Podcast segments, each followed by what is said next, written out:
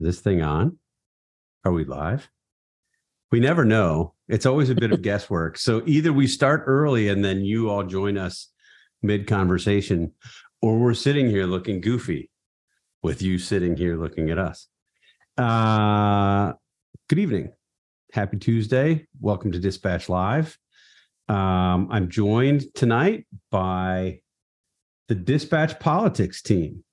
We had our, our big launch yesterday. They've been hard at work to put together a newsletter for everybody. Tomorrow, we have with us Andrew Egger, Audrey Fahlberg, and David M. Drucker. Not just David Drucker, David M. Drucker. That's a good place to start. David, what do you have in your glass tonight? I've got a, a brandy. It's a it's a French cognac, to be precise. It's Fancy. I, I, I picked it up fancy. when I was writing my book because I, I, decided if I was going to get up at 4 a.m. every morning and write a book before I went to work, then I was going to act like a pretentious author. So I am not allowed to smoke in the house, but I can drink. So what's what what is this French brandy? Uh Piland. So fancy. for the uninitiated, there is a great wine and, and liquor store on Capitol Hill called Schneider's, and I, I live on the hill. And so once every couple of months, I walk in there and I ask them by way of brandy, what do you have? Because there's a lot that I know a lot about, but I'm not a brandy expert. But I found that I really enjoy the stuff. So I keep refilling. This and is they, what and they've given you good time. advice. Good. Yeah. Last year, last year I was uh, reporting a story uh, for us on the the very, very large uh, homeless encampments that had sprung up uh, all up and down. Um, I guess Massachusetts, right there in front of Union Station and things, in front of the Heritage Foundation. And I was right down there, and that's right where Schneider's happens to be, um, like right by the Heritage Foundation there. And when I was done with my reporting, I kind of wandered in there, uh, and I it, I, I, I was stunned. I was taken aback. I'm so used to the the state run ABC liquor stores in Virginia. Um, totally joyless, joyless place to buy anything. Um, this is why I'm, you don't move across the river. It is the one, perhaps the one thing that I cannot even begin to deny that uh, that DC people have up on up on Virginia is is that. Well, Audrey, this went store. sideways really fast, didn't it? I mean, it's what I get for it's what I get for for for asking. So Drucker, I, David, we're thrilled to have you. We've already praised you a lot, so we're we're done with that part of your time with us. Now comes the hazing. I will tell people that when um, when we were talking about tonight, David just reconfirmed that this is a casual affair and didn't need to dress up.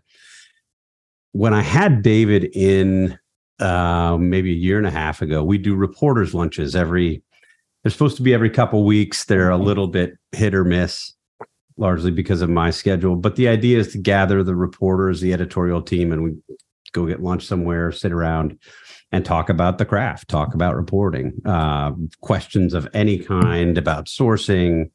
You know, how do I talk to somebody? How do I develop sources? To to the big picture questions and things that we um, are covering sort of week in and week out. And then if there's not a lot of that, we just have lunch and, and get together. But occasionally we bring in guests, and I brought David in as a guest.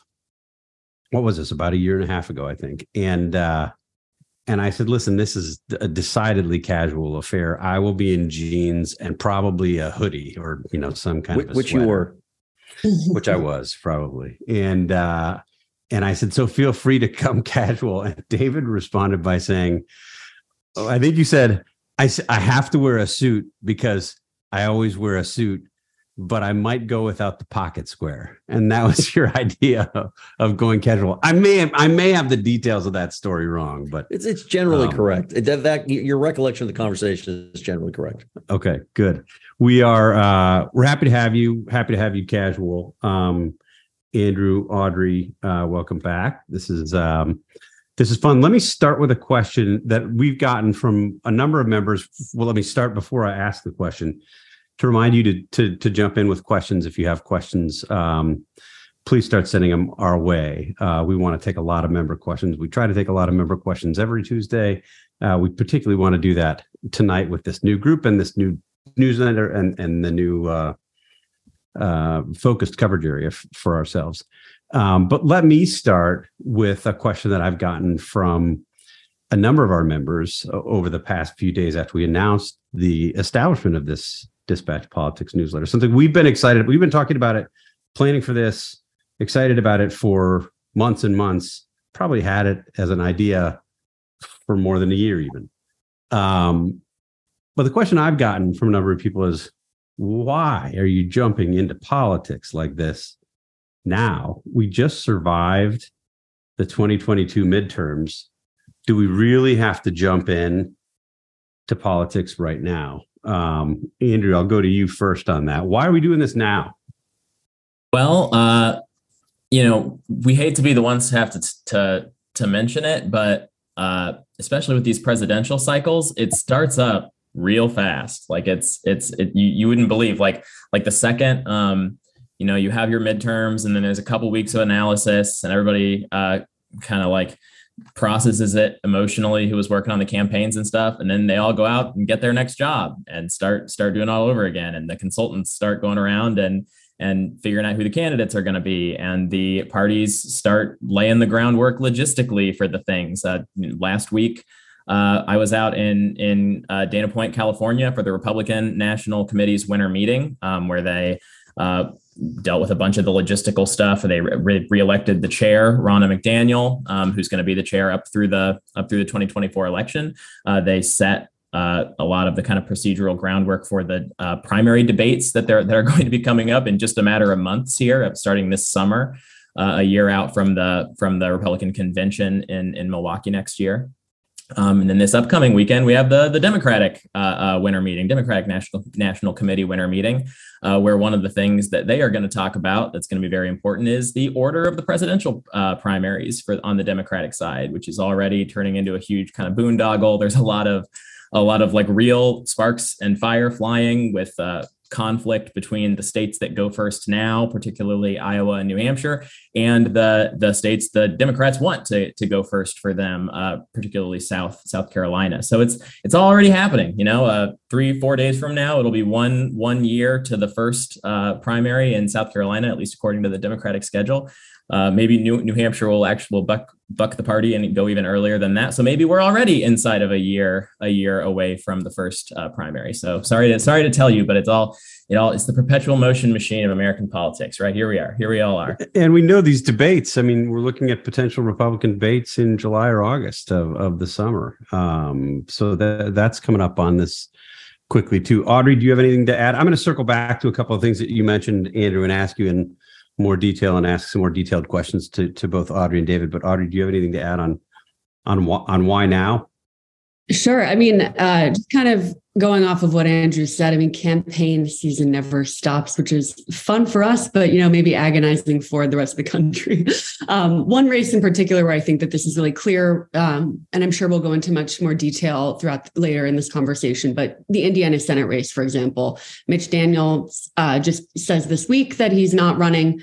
Um, you know, part of that is probably because we can get into all the reasons why, but you know, the Club for Growth um, already backs Jim Banks, right? It's incredibly early, but they pledged to spend millions against Mitch Daniels should he decide to run.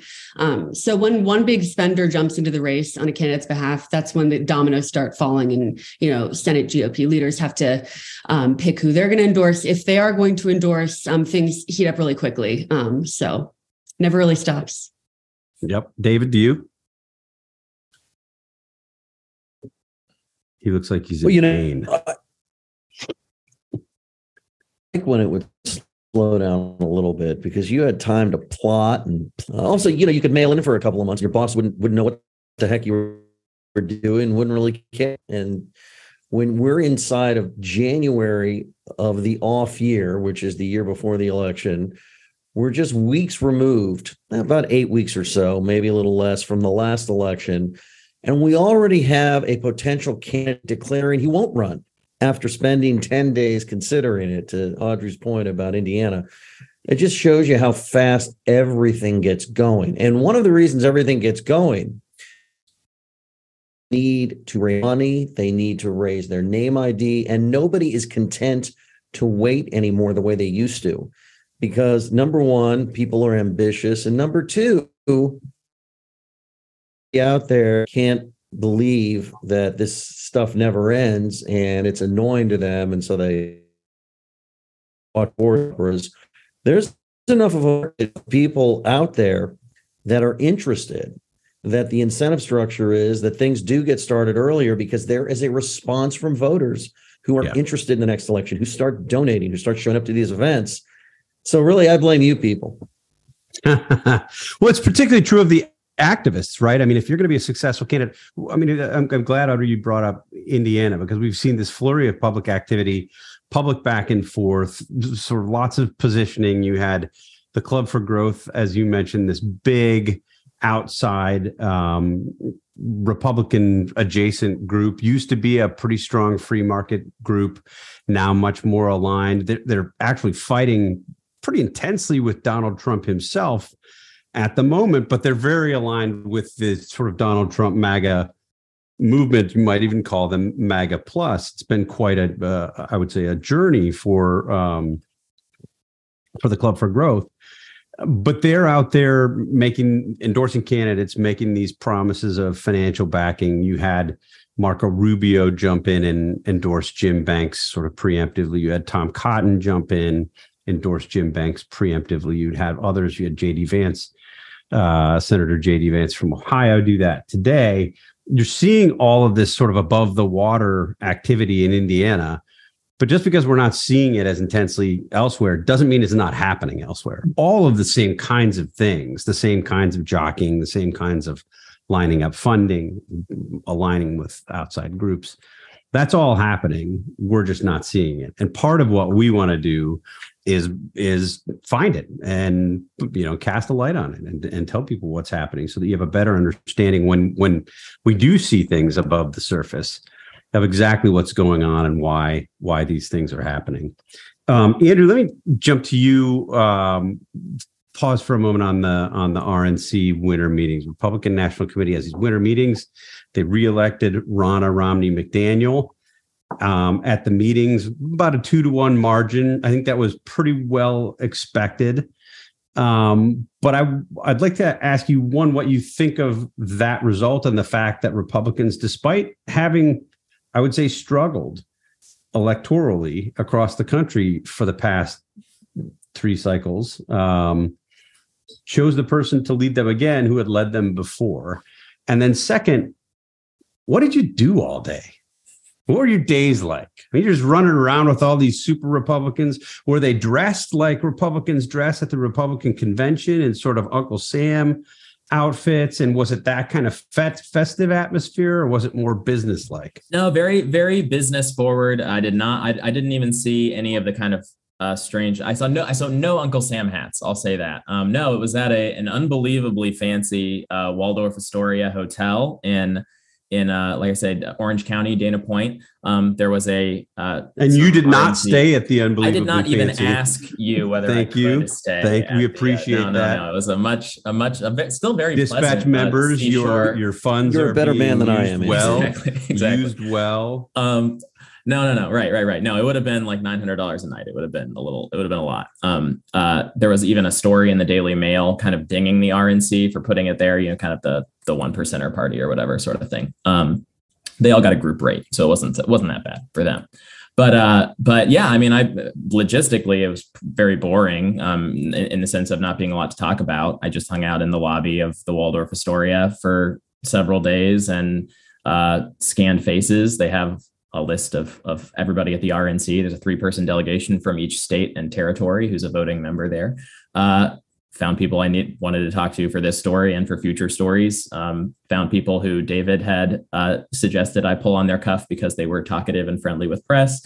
Um, and yeah, just uh, just kind of was a fly on the wall. There was only one open uh, open press session uh, the entire week, which was the one at the end where they actually voted on everything. Um, and uh, and that was yes when uh, when uh, when they resoundingly reelected Ronna McDaniel over her uh, sort of grassrootsy challenger Harmeet Dillon, who's an attorney uh, and a California member of the RNC. Um, so she's it's it's it's not like it wasn't exactly like an establishment versus grassroots thing because Harmeet is has been a part of party infrastructure for a long time. Um, but she did have a lot of grassroots support. She she kind of channeled um, sort of the the the Tucker Carlson sort of energy. She did a lot of appearances on on shows like his on on uh, Steve Bannon's podcast, War Room podcast.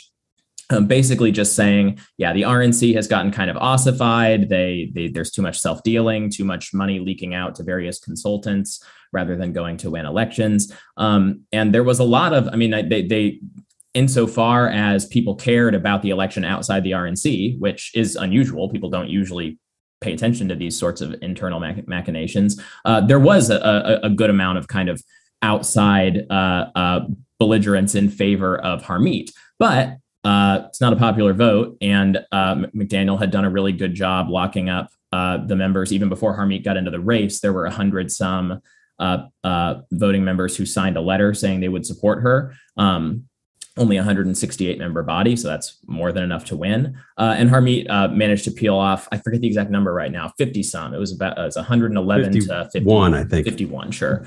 Uh, something, yeah, something right along there. Um, what was interesting is that uh, um, a lot of the people that I talked to basically agreed with the assessment that I think a lot of us had coming out of the midterms, which was, well, it's clear what happened in the midterms. It was a candidate quality issue first and foremost.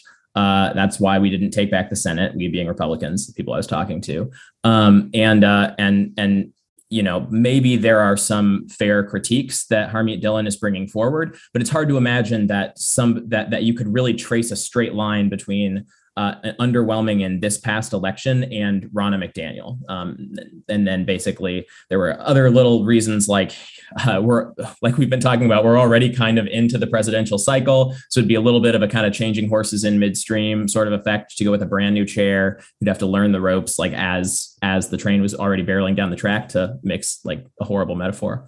Um, so that's that that was the primary thing. And I and and and then um another angle that we talked about and that we wrote about in the in the newsletter is a lot of times we've we've seen these fights um, really any kind of internal fight about power at the in republican politics as being between some kind of old establishment wing and sort of a maga trumpified wing. And there definitely was that kind of like establishment versus um, sort of guerrilla fighters feel to this whole thing. Um, but it we've definitely moved into a new act in that story because the establishment of Ronna McDaniel is already a Trumpified Republican Party. More than half of the members of the RNC were first elected during the Trump years, and Ronna McDaniel herself was for, was was Trump's handpicked uh, RNC chair when Reince Priebus stepped down uh, uh, from from that job to to become chief of staff. So, uh, so it's this weird situation where even though Trump is still kind of coded as outsidery and grassroots uh, to in a lot of people's minds, and certainly channels a lot of that energy, it's kind of his Republican establishment that we're that we're talking about when we talk about the RNC these days.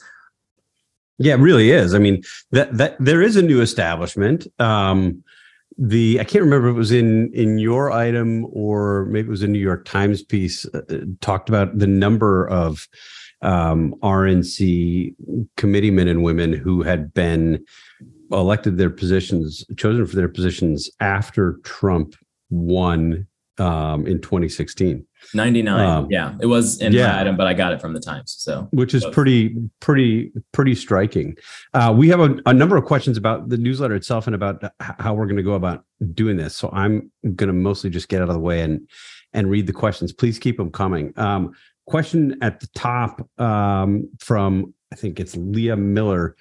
Do you get invites to these gatherings or do you ask to be included? How does that work? For stuff like the the winter meeting? Yep they, they, they tend to be open press. I mean, it's it's you have to know who to email, or you, hopefully you're already on the press list for the organization or whatever. But they'll send out a sign up uh, in advance and say, "Hey, get in touch with us and such a person to get your credential," and then and then that's what you do. Um, but the like institution said, doesn't issue you an invitation, right? I mean, if you've been covering these for a while, maybe David, uh, who's probably done a bunch of them, you might get a, a tip from somebody who you've known at the RNC for years. Hey, these are the dates you might want to sort of set aside the the dates and and the, the travel time? So it works. It's a little bit of both. Um, when you've got sources inside institutions, they'll tip you off in well in advance so you can plan. But in general, they will eventually send out um, a press release uh, telling you that you can request credentials to be admitted to cover a gathering. Now, when they hold a gathering um, at a hotel or at a convention center, um, except in very rare instances, they cannot prevent you from being on premises. They could, if they choose, refuse to credential you to get into the convention hall or into the ballroom where or into any press conferences that are op, quote unquote open press. And so it just sort of depends on um, whether you can get tipped off because you know people, or even if you don't, once you request credentials, whether they will, will give them to you. And we've seen in the past, I don't know, half dozen years or so, that uh, there are politicians and campaigns in both parties that will not credential people they don't like, won't let in people they don't like. This happened on Pennsylvania in 2022, the Mastriano campaign for governor. Uh, he wouldn't credential almost anybody. Uh, we've seen the Trump campaign at various times refuse to credential people, um, and we've seen it uh, from from from Democrats here and there. Uh, it's still pretty rare, but it does happen. One of yeah, our reporters, I mean, Price Price St. Clair, was supposed to go to Trump's uh, South Carolina event this past weekend, and his credential was denied, allegedly for lack of space at the event. Yeah, by the way, somebody tweeted a picture of the room inside. It was inside. They, they could have fit Price. he's right, really he's, skinny. He didn't, yeah, he fits. Yeah, they, they, had room for Price. yeah. Um, let me let me keep moving through these because they're good. They're real good questions. Um, Alvin uh, Schmucker writes, I'm confused. The dispatch wasn't covering politics until now. Is this doubling down, like going from a cheeseburger to a double cheeseburger? Um, Audrey, do you want to take the first shot at that, and we can we can expand on our lengthy. Question to you, Steve. Steve, you're the one with all the thoughts. I I don't know that they're thoughts, so we'll we'll we will uh, let you behind the curtain a little bit. So we didn't know what to call this. This was a big, big sort of institution wide discussion at the dispatch. What's the right name for dispatch politics? And um, we had a couple people on staff, particularly on the business side, who said exactly what Alvin just said. Like, wait a second, why are you just now announcing a newsletter about dispatch politics? Doesn't the dispatch cover politics broadly? And that is very true. I mean, we say that our our coverage area, broadly understood, sort of since launch, has been politics, policy, and culture. And I would argue that we've been heavier on policy probably than on raw electoral politics um, for the first few years. But we didn't know what to to call it in part because I think a lot of people think of politics as sort of whatever happens in Washington um, or whatever happens in Washington and what people do on the way to get to Washington. So we went round and round about it. We talked about a number of different um, names, but the, the narrower we got, the, the less we thought it was um, likely to be accurate in terms of what this newsletter will cover. And we are we favor when we are coming up with newsletter names for our subject area newsletters. We favor being very straightforward rather than trying to be super cute, just so you know what you're getting. Um, so we landed on dispatch politics. Justin Fritz, our COO, put a the Oxford English Dictionary uh, definition of politics in one of our Slack channels, and we went round and round about it. And I thought it actually described pretty well what we are going to do, which is the coverage of governance and the things that happen with power, with a particular emphasis on how people seek to obtain that power, campaigns and elections.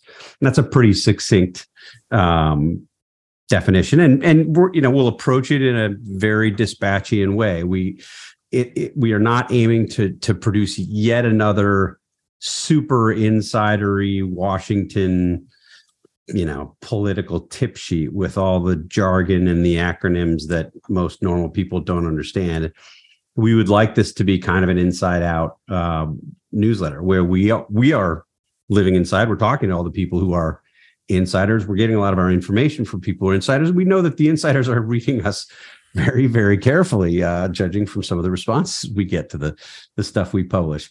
But this is meant to be consumable for normal people, people who are busy and have jobs and families and things that keep them from being the junkies that most of us are. Um, so that's what we're doing. But I do like the idea of like going from a cheeseburger to a, a double cheeseburger. I think you probably wrote that just special for me, didn't you? Um, another question, I'd say related question. Uh, Andrew, what will distinguish the new political newsletter from TMD Uphill, The Sweep, Chris, and Nick's work from Jay Eric? Okay. Uh, wow. Okay how do I how do we distinguish it from every other every other product we have? So the, distinguishing it from the sweep will probably become a lot more evident going forward because before this existed, Audrey and I wrote for the sweep a lot, and it will we wrote the kind of stuff that will be going more in this thing. Um, but it, it uh, the sweep and also Chris's thing to to uh, uh, Stirewaltisms, I should say, uh, are are, are going to be both primarily you know their their analysis um, from their own experiences at, at, the jobs they've had. They don't tend to uh, you know they, they they like where they're at. We we uh we, we like staying in hotels that are probably you know uh, uh you know e- e- eating eating eating meals out and about on the campaign trail that are probably better than what we would cook ourselves at home. We're young, we're spry, you know. Um, we reporting reporting. That's what I'm trying to get at. Uh, the, the, this is primarily going to be reporting focused newsletter. Um, again, like a, a, lot of the stuff that that Audrey and I have been doing the the last cycle of stuff that David's been doing forever. Um, uh, but so obviously, uh, before there was this thing, we kind of just stuck that in the sweep uh, or on the site because there wasn't re- uh, a really obvious home for it. Um, but that's going to be this now. We have a home now. Uh, what were the other people we were distinguishing from? From uphill, uh, to the extent we're talking, we're covering stuff on the hill. Audrey's on the hill a ton.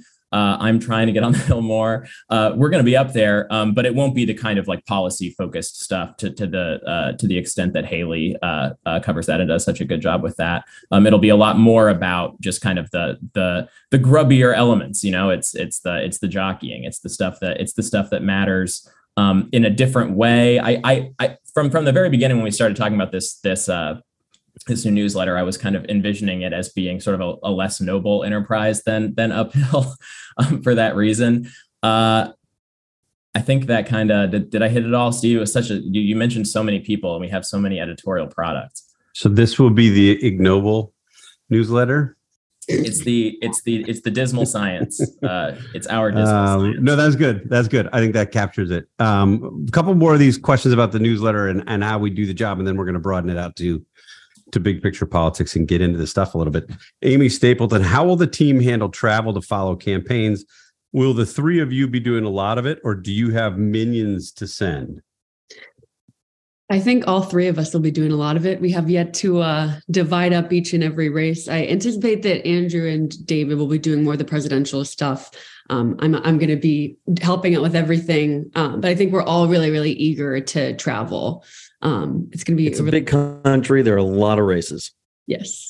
and I will say this about travel, just to get this point in. When you travel and talk to voters and talk to people and see candidates on the trail, even when they're rehearsed saying the same thing 50 times a day, you know exactly what's going on. You learn so much. You don't have to read a poll in Washington, which is what I do anyway when I'm here and wonder is it right? Is it wrong?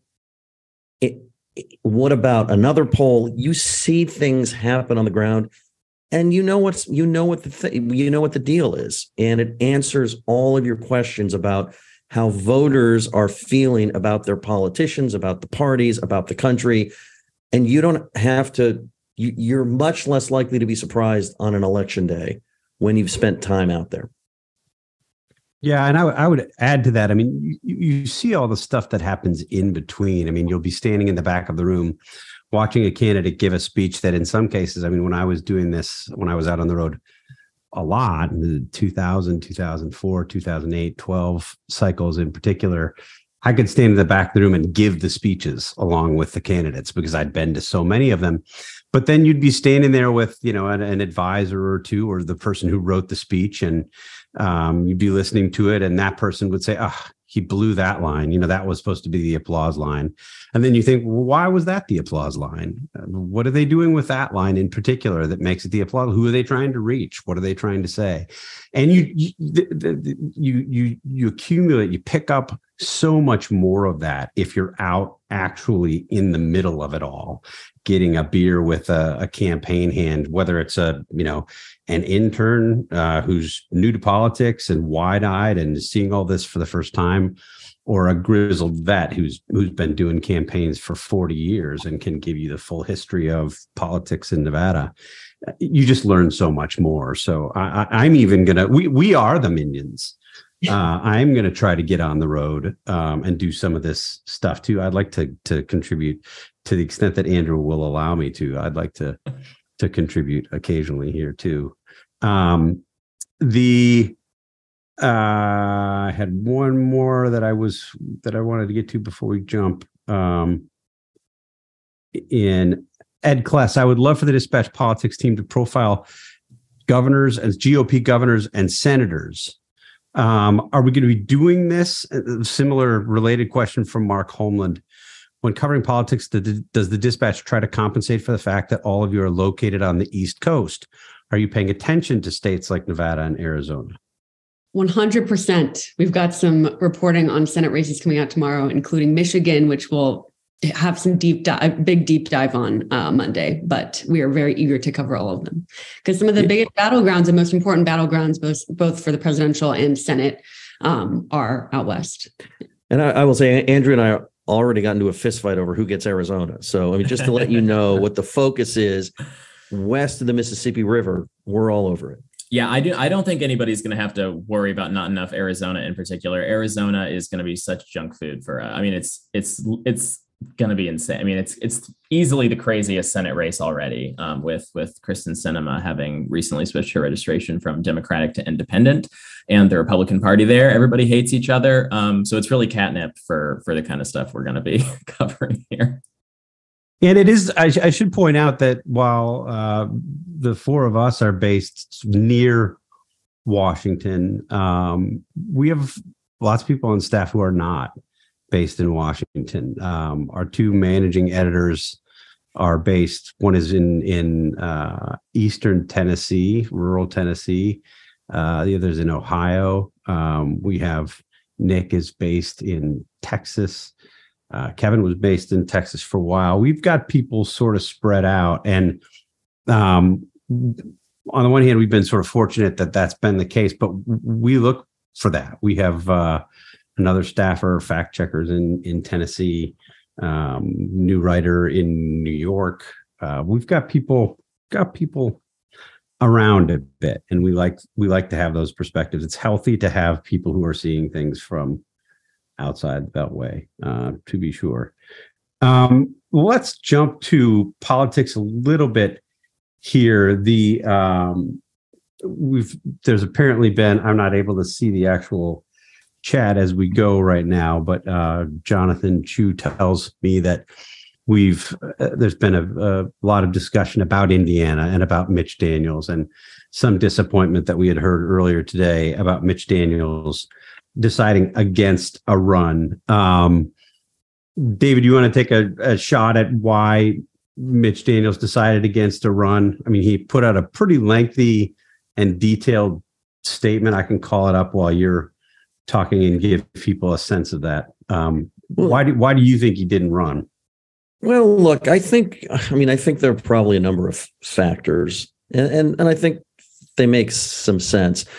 You know, first of all, Mitch Daniels is 73 years old. So he would have entered the Senate had he won at age 75. If he serves one term, um, his term is over at age 81. If he serves longer, he's serving into his you know, close to his 90s. So I just think from a human perspective, I'm sure how he wanted to spend his 70s and 80s probably played into it. You know, lately he's been spending time in Florida, I believe Naples, uh, spending a lot of time down there. Who from the Midwest doesn't want to go to Florida in the winter? But this is where he is in his life after a very, and by the way, a very distinguished career governor of Indiana, veteran of the Bush administration, uh, possibly both, but definitely George W. Bush. Um, years ago, ran the National Republican Senatorial Committee as an executive director uh, for a chairman. Uh, if I'm not mistaken, mis- in fact, he did for Richard Lugar, former senator. And so I think when he looked at what it might have taken him to win a grueling one year plus primary, if he's going to get in now, and you never know with the general election. Maybe he doesn't make it through the primary because the party is somewhat different than his heyday. He is a fiscal hawk. He is a bona fide conservative. But for Mitch Daniels, his interests, even though he's always been good on the cultural issues that matter, the Second Amendment, um, abortion, things like that, his heart has always been in solving problems in reining in the size of and scope of government, in dealing with debts and deficits, and building consensus to do so. And right now, the Republican Party is in a place where there are there are many lawmakers that want to do that, but many more that don't. And you have a good segment of the Republican base, not the entire Republican base, but a good segment that wants a culture warrior. And Mitch Daniels isn't that. So could he have beaten Jim Banks, a congressman, other congressmen and women that might get into that primary? Uh, yeah, he could have. Was it a guarantee? No, it wasn't. Did he already have a big money group after him? Yes. Did he have agitators in the party after him? Yes. So I think you put all of those things together and it doesn't really look like it was something that was attractive t- attractive to him. You know, and, and I think he got to this in his statement just to grab a a paraphrase a line, but he basically said, I don't think I'm the guy for this job, and I don't think Washington's the town for me. And you know, one thing I will say is former governors come to Washington and they just hate it. They're so frustrated because, especially in the Senate, things move slow. You can't get anything done. You don't have much control. You have to get 60 votes for everything. And they're just used to snapping their fingers and everybody scurries around doing whatever they want because governors have a lot of expansive executive power even even when they have to deal obviously with a legislature and, and a bureaucracy. So I, I think all of that added up to mitch daniels not running. I actually was not surprised he didn't run. I was surprised that people surrounding him were so bullish on the idea that he would actually say yes. Yeah i wasn't surprised uh, with the decision either I've known, as it happens, I've known Mitch Daniels for about 25 years, I think. He was instrumental in getting me one of my first raises, um, which is not what you'd expect from Mitch Daniels since he's such a cost cutter. Uh, but I was running a program at Georgetown University called the Institute on Political Journalism, and Mitch Daniels was on my board. This was when he was head of Eli Lilly. So I've followed him for a long time, followed his career in the Bush administration, his time in office in Indiana, um, certainly his his time at Purdue University. I mean, I think you know, for those of you who've been been with us for a while, been reading David French for a while, David makes sort of a, a, a consistent argument about the need for a return to competence. Mitch Daniels is the return to competence. I mean, this is somebody who says he's going to do these things and then he gets them done. And sort of remarkable when you think about his time at Purdue, he froze uh, tuition 10 years ago when he got there, kept it frozen for 10 years. And given inflation and the cost of attending college, it's accurate to say that students who are attending Purdue University this year are paying less for college than students who attended Purdue University 10 years ago, which is given what we're seeing in higher education, uh, pretty remarkable. But I think I think that's right. I mean, he's he would have had he run, he was going to make a one-term pledge. He was going to be a senator for for one year, um, and uh, I think he, you know being a junior senator for one term at the age of 75 just didn't hold that much appeal. I think being 75 probably would have put him like in the middle of the Senate. Actually, I mean, honestly, he would have been right? one of the young ones. Yeah, Chuck Grassley and Dianne Feinstein. An um, immediate and instant force in the Capitol Hill Pickleball League. I mean, he. I, I do think you know one of the reasons I think it's regrettable that he made the decision he, he made is I think it would have been a really interesting test about sort of a more sober um, sane, serious Republican Party next to the one that that we've seen lately. And you know, I think Jim Banks wasn't always the Jim Banks that he is now. I mean, Jim Banks, when he first came to to Washington, was much more a sort of I would describe him as a National Review Weekly Standard conservative. He, I think he he he visited with Bill Kristol uh, pretty regularly and and uh, was friendly with with that part of the conservative movement and has you just quickly, killed his campaign, Steve. Quickly become MAGA, you know, um, and, and is now sort of super MAGA. I mean, he he wrote this this detailed memo about why the Republican Party needs to continue to embrace Donald Trump. Um, so I, am not surprised. Uh, I think it would have been fun to have him, um, but we shall we shall see. Maybe maybe he runs for the big office, right? I mean, he he says Washington's not his town. He didn't feel like being a legislator. Maybe he decides to run for president instead. And he'd be younger that, than both Joe Biden race. and Donald Trump. So by by a, a good measure, um, yeah. Uh, I want to uh, jump to asking Audrey about what you are working on for our next newsletter. Uh, we've been kicking around a few ideas and trying to pull back a little bit and give people sort of a big picture idea of what's going on. What have you been working on? What were you working on today? Sure. I think actually your um, point about how uh, Mitch Daniels versus Jim Banks would have been a great battle test for the GOP is a great point from our perspective, but not for Republican operatives and Senate. Right. Um, you know, Daniels has a lot of allies in uh, the Senate Republican Conference still, um, but from their perspective, they just want to win. They want to retake the Senate. Um, you know, in in a lot of the coffee chats off the record I've had with um, you know Republicans working on Senate campaigns, I asked them what race is most interesting. In recent weeks, they've actually said Indiana, which is a red leaning state. Um, and but you know, Democrats don't have a chance of retaking that state. You know, Senate Republicans are actually looking at a really promising map this cycle. Only 11 um, Republican senators are up for reelection. 23 Democrats are up for reelection. Um, so they have really great pickup opportunities in Michigan, Wisconsin, Pennsylvania, Ohio, Montana. Um, let's see what else, Nevada, um, a number of other states. And so they're, you know, after a cycle um, dominated by negative headlines about, um, you know, Rick Scott, Rick Scott's handling of the NRSC um, fights with Mitch McConnell's super PAC, you know, fights over candidate quality I think Senate Republicans are just looking to win the cycle. They have really great opportunities to win, and they want to keep the attention on that rather than party infighting. And that's kind of where the headlines were were trending. Um, with the Indiana Senate race. Well, let me let me ask you to go one level deeper on that. I mean, I think you're right. I think that's actually a pretty key insight. I, I would say um, it was certainly the case. I believe that Mitch McConnell wanted Mitch Daniels to run uh, for for the Senate and a number of other prominent uh, Republican senators were encouraging Mitch Daniels to run, and not terribly, not in a terribly subtle manner. Um, but isn't it the case that looking back at 2022, one of the real lessons is that candidate quality does matter? And I am not at all putting Jim Banks in the Blake Masters, Doug Mastriano, Kari Lake categories, not at all. Um, but is is this when you talk to these aides and these um, campaign hands and they say Republicans have a really good map. What really matters is that we win.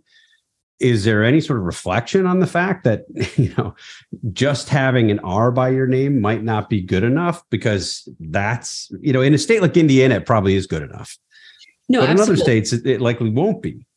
Yeah, that's a good point. I think a really interesting case last cycle was Alabama, where um, Mo Brooks was endorsed by the Club for Growth. Mitch McConnell hated him. Um, Mo Brooks said ran ads not just this cycle, but also when he ran in 2017, um, saying that he would fire Mitch McConnell. And so McConnell spent millions of dollars in campaign ads against Mo Brooks, right? And you know, he Mitch McConnell's ideal candidate Katie Britt ends up winning. But I guess, um, you know, from the Rick Scotts of the world, um, their perspective is we lost the Senate in part because McConnell spent in um, Republican primaries in deep red states. That money could have gone to states like Arizona, um, Georgia, that sort of thing. Um, so I think you're absolutely right. Mitch Daniels does have allies in the Senate Republican co- conference still, but I think even Senate Republican leaders who are friends with him are kind of breathing a sigh of relief. You know, maybe we can just focus on um, winning really important states this cycle, including um, the some of the ones I'm most excited about are Montana, Ohio, and West Virginia, which are all states that Trump won in 2020 by really significant margins, and that Republicans are excited about potentially flipping. Well, let me ask a question about West Virginia, uh, since we have one here from William Miller. Will Joe Manchin be in the Senate race for 2024 with Jim Justice, the Republican governor, trying to scare him away? Justice put out a video. I didn't actually see the video. I think it was a video today, right? Um, suggesting that he was likely to run. Does Manchin run? I have my views on this, but I'm going to wait to hear from from you all. Does Manchin run for Senate in 2024? Anyone else going to take this one? I'm I'm on the fence. I think Manchin loves being the center of attention. But he's in, I think he's in his mid 70s now. And sometimes I wonder if he wants to go out on top, having won re-election narrowly in 2018 when everybody thought that his time would finally be up. It's a presidential year. Turnout's going to be a little bit different. And if Governor Justice does run, here you have a former Democrat, now Republican, seems to check all the boxes. Manchin also in 2018 had the luxury of running against Jim Morrisey, who is the attorney general, I believe. But was really looked at as a sort of immigrant from uh, DC, where he was a lobbyist. And I, am a big fan of lobbyists, no problem there. But I don't think West Virginians liked it all that much. And Joe Manchin, if, if you've ever walked a parade with him in West Virginia, they just all call him Joe and walk up to him and shake his hand. But does he want to tempt fate? So I can't make up my mind. I think if he knew he was going to win, I think he would definitely be running. At least that's how I would look at it. I will also add that Trump won West Virginia by 39 points in 2020, which is significant. We should we should pour one out for the poor sap the Democrats would be putting up. Who would it be? I mean, like, would would who would be the person to step into the breach and be like, "It's me. I'll take on Jim Justice, uh, Joe. I'll I'll I'll pick I'll pick up or I'll, I'll finish what you started." Uh, I don't know. Yeah, it would not be a fun campaign to run. Um, speaking of pour one out, Andrew, what were you drinking? I saw you had something in your very nice tumbler. Oh well, you know, I'm a I'm a less discerning character than than than David Drucker. This is just Evan Williams. Who's Evan, Evan Williams? Williams? Is good stuff. What are you talking about? Yeah, yeah, it's uh, it's it's good stuff. It's it's uh, it's the perfect, you know, uh, economist approved sort of price flavor nexus as far as I'm concerned. Is it bourbon? Yes. And Audrey, you had a big, tall glass of something clear. I'm hoping it wasn't vodka. it was just water. Yeah, too early in the campaign cycle for me to be drunk on, on Dispatch Live. Well, I had I had planned to I just finished Whole 30 for the month of January, so I had planned to have a big glass of of Spanish red wine tonight, but I have to go fetch some kids in a little bit. So I will be driving instead of having a glass of wine. Um, I don't think Joe Manchin ends up running. I think he's he's very interested in. Um, th- there's been talk about him, buzz about him potentially running as a third party presidential candidate. And as delusional as I think that sounds to some people, I think he's taken by the talk. I think he's interested in it, flattered by it and um, doesn't want the the tough race that I think he could potentially have in West Virginia. Um, so I, I would expect that his time as a senator is likely nearing an end. I don't think he'll he'll run again. A um, couple more questions here um, from Cody Pogals. Will the Dispatch Politics newsletters press federal legislators on what's happening in their home states? For example, imagine asking Senator Klobuchar about the Hamline University issue the dispatches covered. That was the free speech issue in Minnesota at Hamline University. Um, I would say this is probably not. That's probably probably more likely to find that in in Uphill, um, which covers Capitol Hill pretty uh, comprehensively, or as a, as another standalone piece. We've had some some we had a good standalone piece on the free speech issues at Hamline University from uh, Keith Whittington, who's a professor uh, of politics at Princeton and is uh, very involved in campus academic freedom, free speech issues.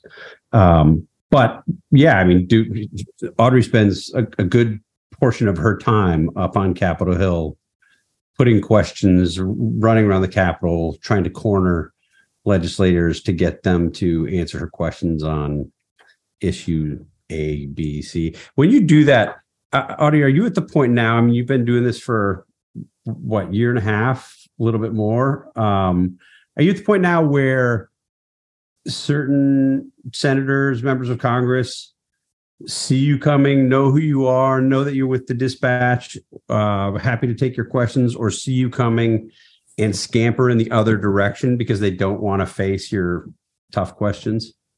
Sure. Yeah, a little bit of both. I mean, I definitely know some members better than others. Um, there are some other members who we cover who love being the center of attention at all times. So it's never a problem getting them on the record with anything. Um, but it's funny now that um, I'm shifting more to just campaign coverage. They hate those kinds of questions, which is so fun from my perspective. Um, you know, asking somebody if they're running for Senate is their least favorite question of all. And so they like, you could see when they're like, when they, when they're leaving House votes and, um, this happened with John James the other day, who's run for Senate twice before. And I asked him if he was running for Senate. And he was like, uh, he eyed his comms director and he was like, get me out of here. Um, yeah, but it's fun. Um, couple more questions coming in. Michael McChesney, will there be any dispatch subscriber meetups in the next few months? And he asks specifically, will there be any in New York? I think um, that's a very polite way of putting me on the spot because um, I recall, I think you've you've called me on this before, Michael, um, saying that we would put together a dispatch member gathering in New York City before the end of 2022, and we did not do it. Um, so yeah, we're looking at uh, some some places to do a few of those. I know Ryan Brown on our staff uh, has been in touch with some folks in Colorado who are looking to to help us put something on. Uh, we are looking at New York City, and we have some others in mind. So uh, stay tuned. We'll have news on that hopefully here in the next few weeks. Um, has Trump put together a solid campaign team, or is it as disorganized as he seems to be? David, you're in touch with a lot of people in Trump world. What's your assessment of where the Trump campaign is? I mean, you hear a lot of talk about low energy Trump, right? I mean, he announced in November. We haven't seen much. He's out on the campaign trail doing some events that were closer to retail politics than he did in 2016, uh, in my yeah. view. What's what's the status of that campaign? You know, ironically, he's running a much more conventional campaign so far this time around than the previous two times he ran for president, uh, 20 and 16. Uh, the other ironic thing is Trump actually has some very seasoned, uh, successful, smart political advisors for this campaign. One is Susie Wiles, who advises Republican candidates nationally, but is is the guru, Republican guru of Florida um, one of the sharpest uh, political minds in the game today. Also, Chris LaCivita, who last I checked was based in Virginia, but he might have moved to Florida like every other Republican. Um, Chris LaCivita is a he's smart. He is um, he'll take a sledgehammer to you if he thinks he needs to. Um, he is not afraid to do what it takes to get things done. And then the other name I think of is Brian Jack. He's a veteran of the Trump campaign in 20. He was advising Kevin McCarthy's political operation for a while, uh, the new Speaker of the House. So Donald Trump has some really good people around him, experienced um, political strategists, none of which he had in 2016 until sort of at the end when Kellyanne Conway came in and and and and others, Bill Stepien among them but this is a, I mean, this is a, a campaign that that the guts of which seem in much better shape than the face, right?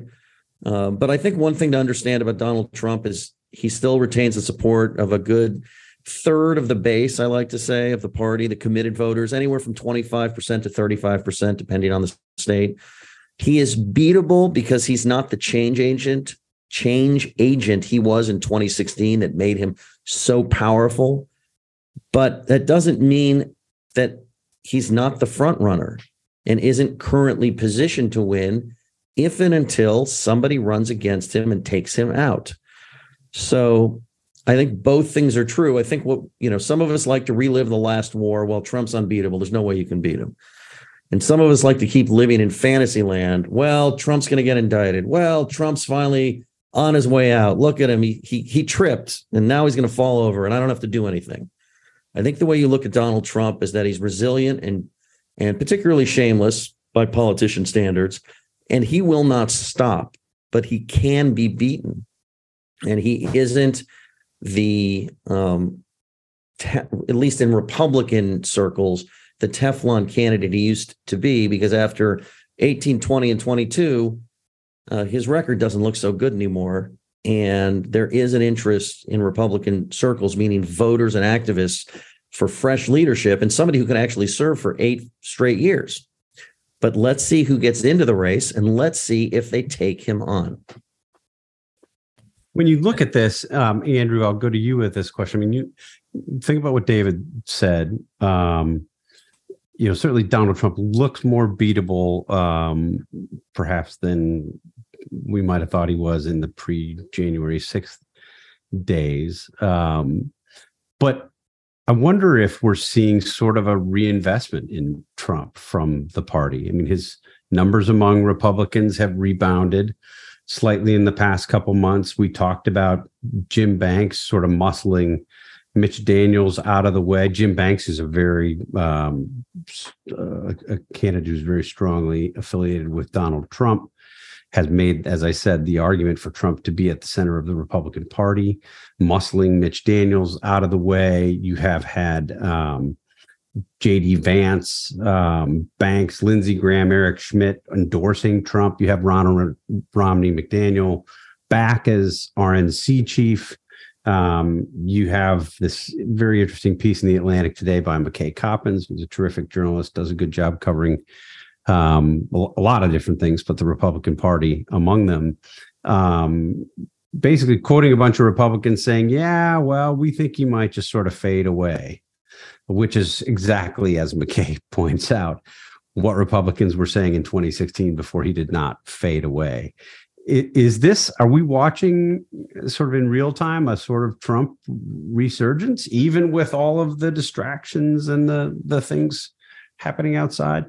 I think you can definitely make the case that there's at least a narrative resurgent resurgence relative to the immediate wake of the midterms where everybody was blaming him, where he was flailing, where he his his list of endorsements that that that he rolled out uh, in those early weeks was unbelievably thin, and and it, it did actually seem kind of plausible for for a week or so, maybe even a little longer. That that that hoped for uh, fade that will just kind of happen might actually happen, um, and I think that was probably always a mirage. Um, but we are definitely now seeing that it it for sure was a mirage. He is he is still strong. Um, he is still uh, retains big chunks not only of, of the base but also of of kind of important party infrastructure that's loyal to him. Um, I, I, have to do one quick aside about that Atlantic uh, piece because the the most remarkable thing about it by far to me was was was uh, the stuff McKay got into about the Republican strategists who aren't just hoping he's going to fade away; they're just kind of actually hoping he's going to die. Um, the uh, they he quoted uh, uh, former uh, Congressman Peter Meijer of Michigan, who who talked about conversations he'd had with other Republicans. He said, "I do not endorse this this view myself, but you know he's getting up there in years. He he he he might you know he's not particularly healthy lifestyle wise. Maybe the problem will sort of resolve itself." He described it as actuarial arbitrage was the uh, the phrase he used for for that line of thinking. Um, but so, so I mean that really just kind of underscores the the degree of kind of passivity and and and just com- complete sort of Pontius Pilate hand washing that that a whole lot of people in the Republican infrastructure uh, feel toward toward the uh, the phenomenon of the ongoing phenomenon of Donald Trump. To be continued. This is the kind of uh, reporting and analysis that you're likely to get if you have signed up for the Dispatch Politics newsletter. If you haven't signed up for the Dispatch Politics newsletter, what more can we do to encourage you to do that? Um, doesn't get much better than this. Um, I'm a junkie, so I love this stuff. Uh, I'm sympathetic to people who say it's just too early for me to check in at this level yet but I think the the schedule that we've um, chosen for this, we're going to do it uh, twice a week for the foreseeable future, and then we'll ramp up as the campaign ramps up. Um, so we think it's going to be a good place to go to cut through a lot of the BS that um, you can get elsewhere, and uh, certainly that comes from candidates on both the left and the right. So we hope you will join us. Uh, Audrey, David, Andrew, thank you for joining us. Jonathan Chu, thank you for putting this all together. Um, and we will see you back here again next Tuesday. Good night.